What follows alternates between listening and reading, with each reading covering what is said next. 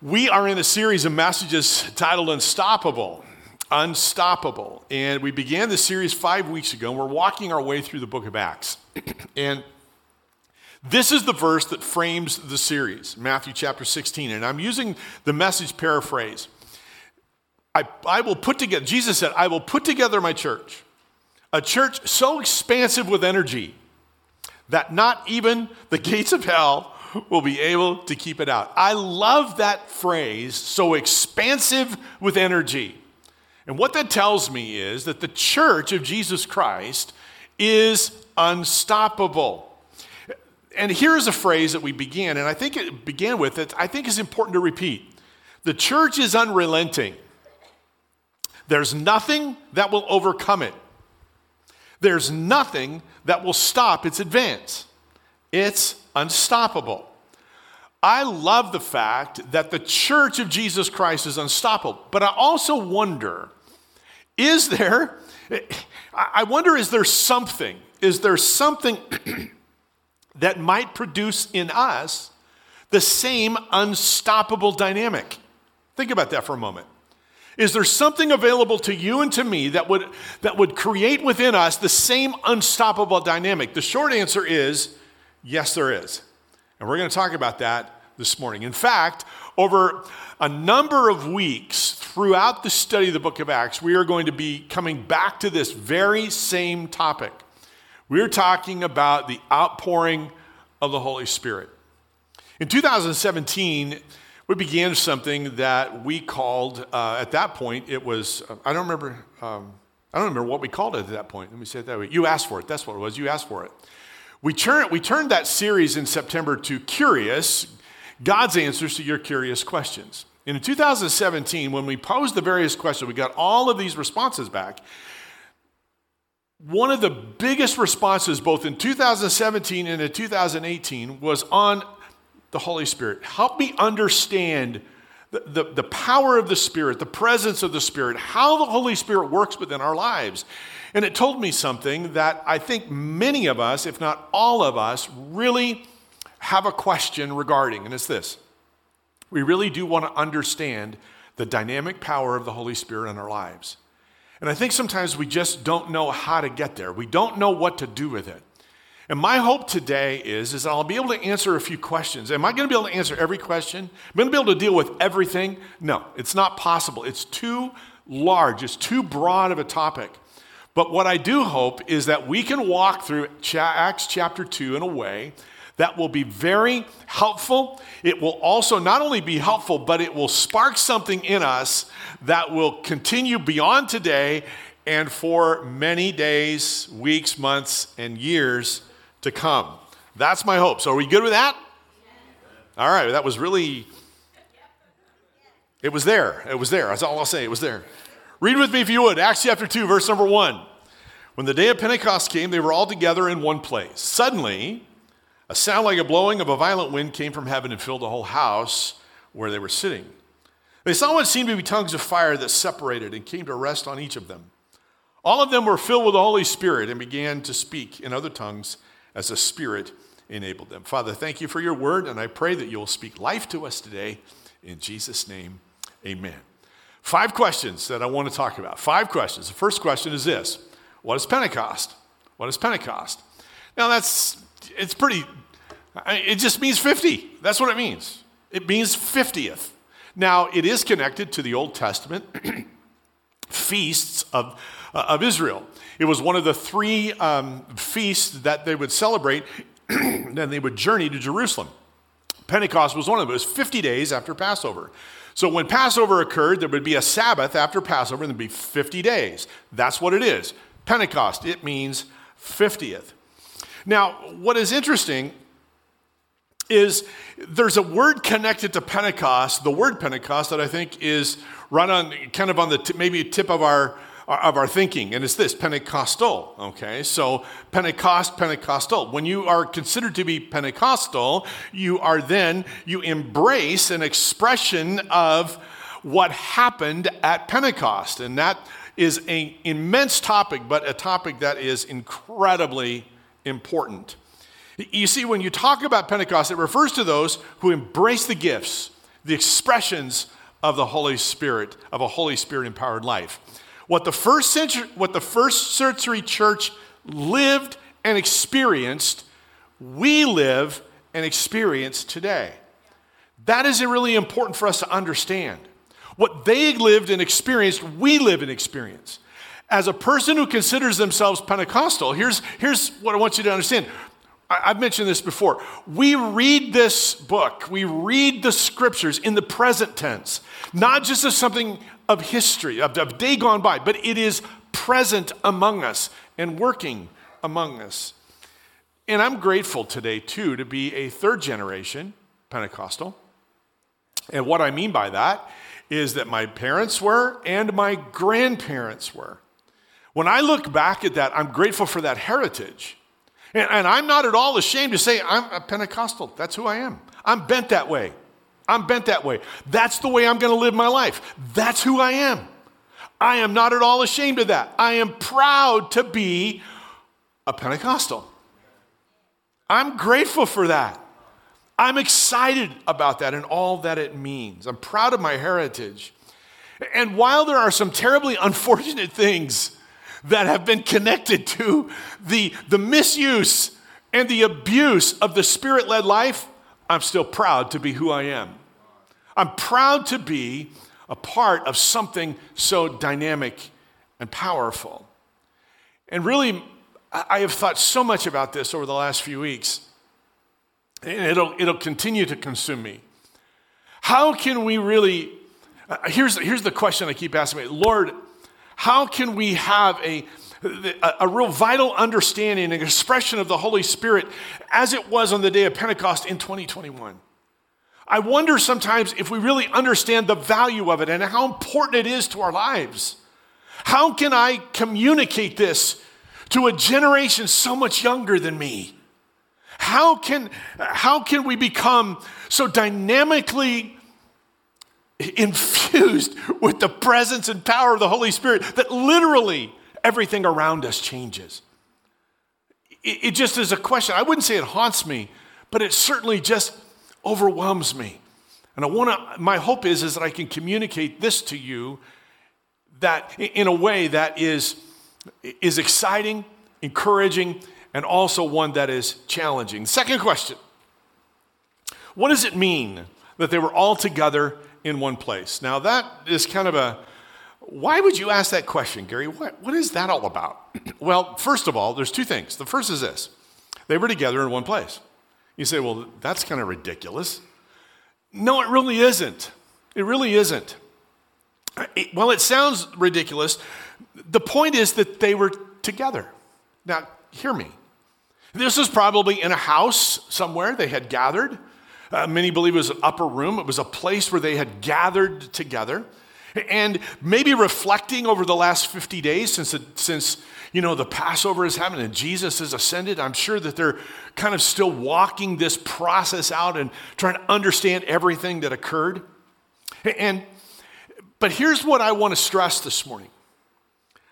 I cannot stress how important it is for us to be together in this place. I'm going to say it again. How important it is for us to be together in this place. If you, if you think about this for just a moment, after Jesus was resurrected, about 500 people saw Jesus in some form or fashion, in, some, in some regards, okay? By the time 40 days had passed, 50 days had passed, after that 10 day period, and then he ascends, and now there's another 40 day period. In that 40 day period, it went from 500 to 120 approximately. There are 380 people that have somehow disappeared into the fabric of their community. And now on the day of Pentecost, something amazing happens, and 380 people miss out on what God was doing. Don't tell me that being together is not important. Do not tell me that when we gather together that this is something that's just it's just routine. It's just something we do. No, I want to tell you something. When we gather together in the name of Jesus, something powerful is on the doorstep of our lives and I want every one of us to experience all that God has for us. That's why I keep continuing to push this this this narrative be in the house of the Lord because you do not know what God will do when you are in the presence of the company of the righteous. God does something dynamic in this place. The second thing is that they were in unity. They were in unity. That's all. They were all together in one place. The King James would say it this way: they were in one accord. They were in one accord. They were together in unity. And don't underestimate the value of unity in the family of God. Now, one of the things we need to understand: unity is not uniformity. It's not that we all just, you know, we all wear little green suits and we all, you know, no, that's not what we're talking about. It's not uniformity. It's unity. There's a unity of purpose. There's a unity of understanding. There's a unity of, of, of belief. There's a unity of desire for the things of God. And in that environment, I believe that unity, ready? Unity creates opportunity.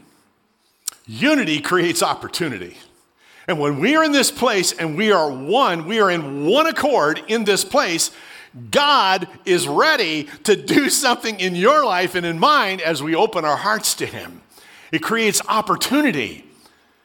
And I cannot stress it enough how good and pleasant Psalm 133, verse 1 says it is when God's people live together in unity. And we see the outpouring of the Holy Spirit being directly related to the church of Jesus Christ being in unity. Interestingly enough, John 17, I, t- I encourage you to go and read it. John 17, Jesus prays his, his great pastoral prayer. I pray that they would be one, even as you and I are one. Think about it. And out of that is, an, is the opportunity that the 120 experience the outpouring of the Holy Spirit. And I believe that unity unlocks the power and the presence of the Holy Spirit in our lives. The third question there are sounds there are sounds, fire, and there are sounds, and there is fire, then there is speaking in other tongues.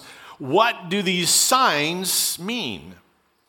The significance of the signs, in many respects, reinforces biblical symbols of the Holy Spirit's presence in the world.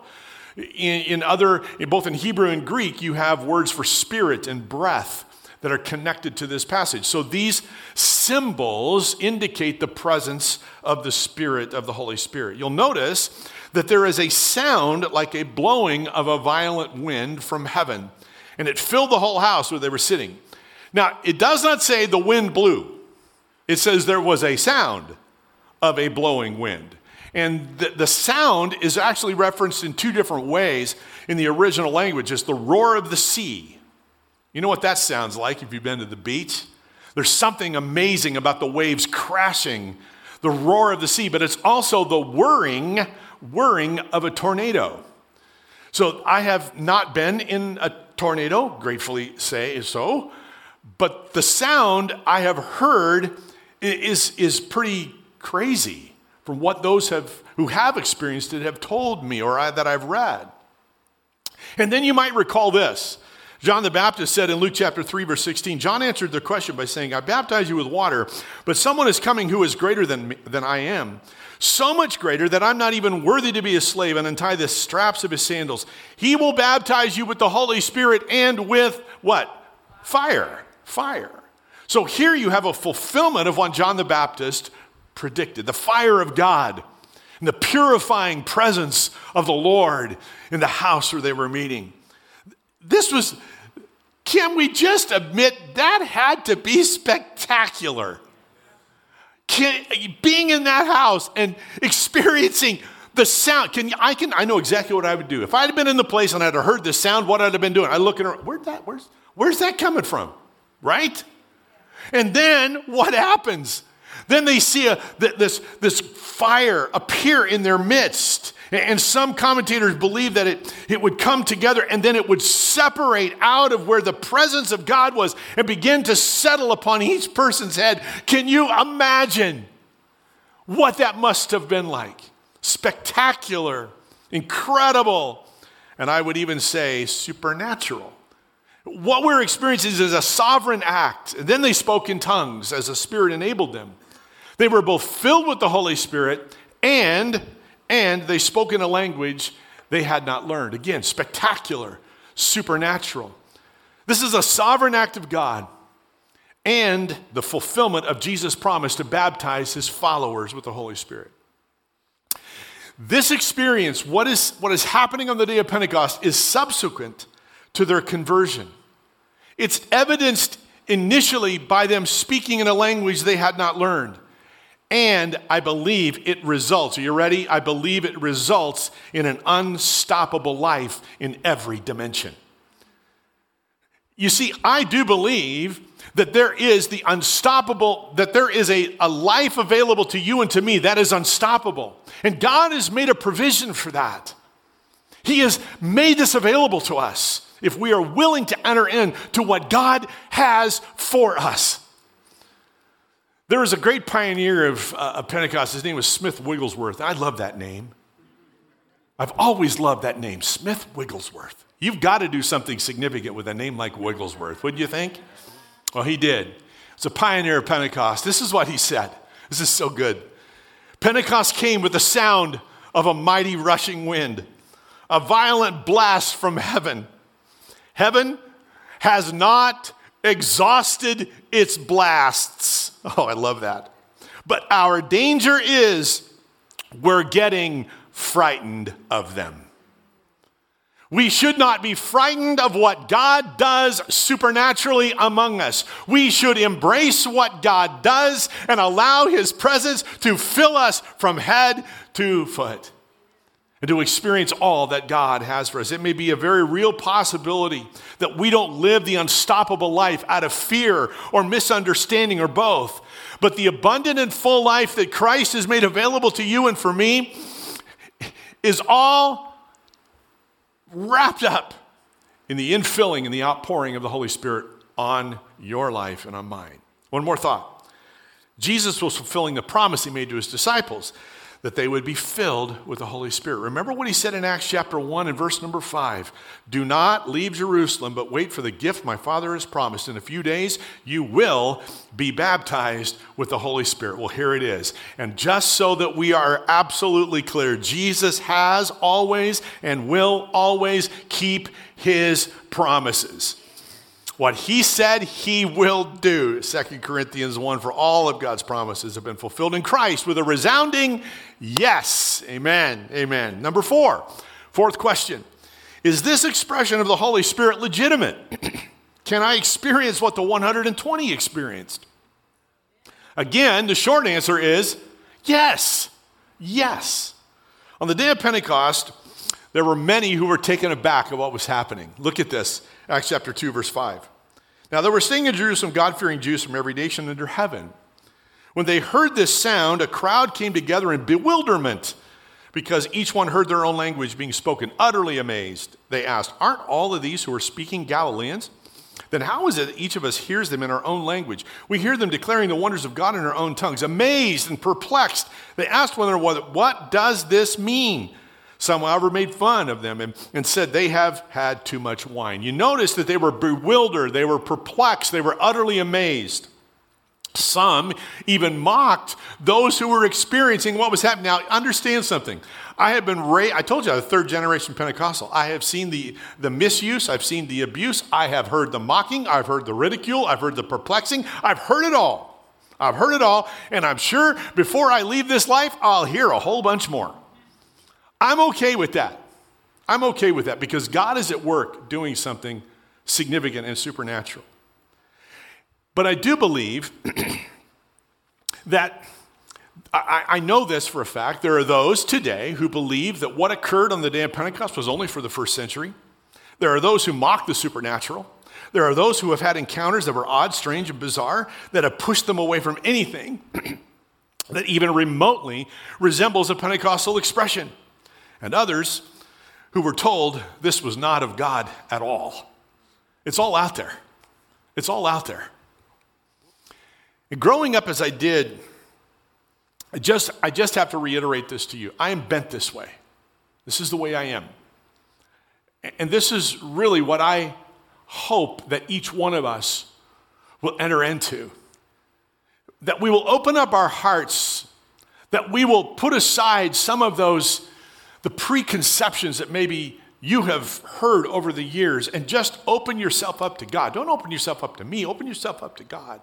And a prayer would be just like this God, what does this mean? Is this legitimate for me? The answer is yes. And honestly, a prayer for all of us would be God, I want everything you have for me. Whatever it is, whatever it is. Not to just say it's got to be this or it's got to be this and it's got to be, no. Lord, whatever you have for me, I am open, I'm ready, and I'm available to receive what you have available for me. You know, my hope is, is that I live it, I believe it. I, I know I believe it, I live it, I proclaim it. And, and yes, I have witnessed bizarre things in the name of Pentecost. I will tell you, I could tell you, I could tell you some stories. However, I'm convinced along with John Stott. Here's what John Stott said. There can be no life without the life giver, no understanding without the spirit of truth, no fellowship without the unity of the Spirit, no Christ likeness of character apart from his fruit, no effective witness without his power. As a body without breath is a corpse, so the church without the Spirit is dead. And I desire that Crossroads Church is alive in the Spirit of God and that the dynamic power that he has available for us is in us, through us, and impacting this community for the glory of God. For the glory of God. I'm sure you've heard the phrase, inquiring minds want to know. Okay? I truly believe that all of us have a desire to have an unstoppable life. And if we could just go around the room and ask that question, I think all of us would say, Yeah, absolutely. I want to have an unstoppable life. And so if we have questions, if we're confused, if we need more information about all that I'm discussing this morning, ask. Ask. Edward Hodnett, I don't know who Edward Hodnett is, and that really doesn't matter, but boy, he says something profound. You ready for this? He says, if you don't ask the right questions, you don't get the right answers. A question asked in the right way often points to its own answer. Asking questions, thank you, Chris. Asking questions is the ABC diagnosis, only the inquiring mind solves problems. You've got to ask the right questions. Ask the right questions. And I believe that we will find the right answers. Absolutely convinced. Matthew chapter 7 and verse number 8. You know, it, I, I love this. Not only do we have to ask the right people, but listen, we also got to pray. Listen to what Jesus said. For everyone who asks receives, everyone who seeks finds, and everyone who knocks, the door will be opened. It is available to us if we ask. The fifth question, and finally, so, in light of all of this, what do we do? What do we do? Read a, la- a rather lengthy passage of Scripture, but it's important for us to hear it. Because this is what Peter did. When Peter was asked the question on the day of Pentecost, all of this had happened. These people are saying, What's going on? We hear them talking in a language that they've not learned. They're expressing the praises of God. And Peter gets up and he says, I'm going to tell you what it means. Now, listen to how he says it. Peter stood up with the eleven and raised his voice and addressed the crowd, fellow Jews, and all, you, all of you who live in Jerusalem. Let me explain this to you. Listen carefully to what I say. These people are not drunk as you suppose. It's only nine in the morning. No, this is what was spoken of the prophet Joel in the last days. God says, I will pour out my spirit on all people. Your sons and your daughters will prophesy. Your young men will see visions. Your old men will dream dreams. Even on my servants, both men and women. I will pour out my spirit in those days, and they will prophesy. I will show wonders in the heaven above and signs on the earth below blood and fire and billows of smoke. The sun will be turned to darkness, and the moon, of, the moon to blood before the coming of the great and glorious day of the Lord. And everyone who calls upon the name of the Lord will be saved. Fellow Israelites, listen to this. Jesus of Nazareth was a man accredited by God to you by miracles, wonders, and signs, which God did among you through him as you yourselves know, this man was handed over to you by God's deliberate plan and foreknowledge, and you, with the help of wicked men, put him to death by nailing him to the cross. But God raised him from the dead, freeing him from the agony of death, because it was impossible for death to keep its hold on him. God has raised this Jesus to life, and we are all witnesses of it. Exalted to the right hand of God, he has received from the Father the promised Holy Spirit and has poured out what you now see and hear. Therefore, let all Israel be assured of this God has made this Jesus, whom you crucified, both Lord and Messiah.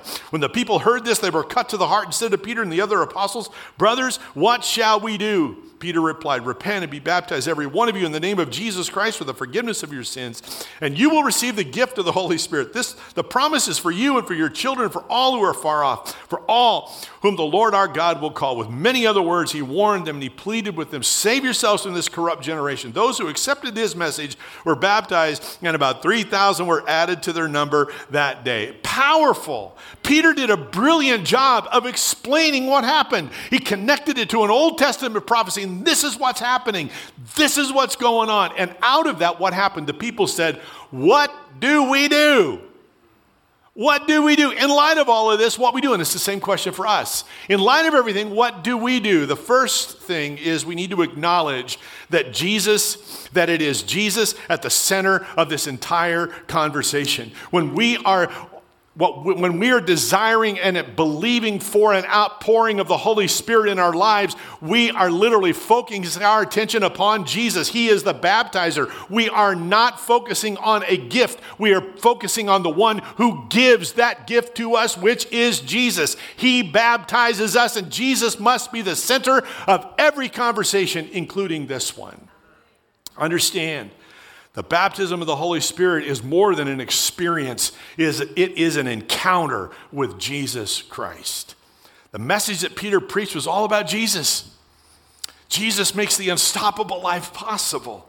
His death, his resurrection, his exaltation provides for us the opportunity to be filled with the Spirit. Jesus said, I've got to go away so the Comforter can come. And when he comes, you're going to do greater things than I have ever done.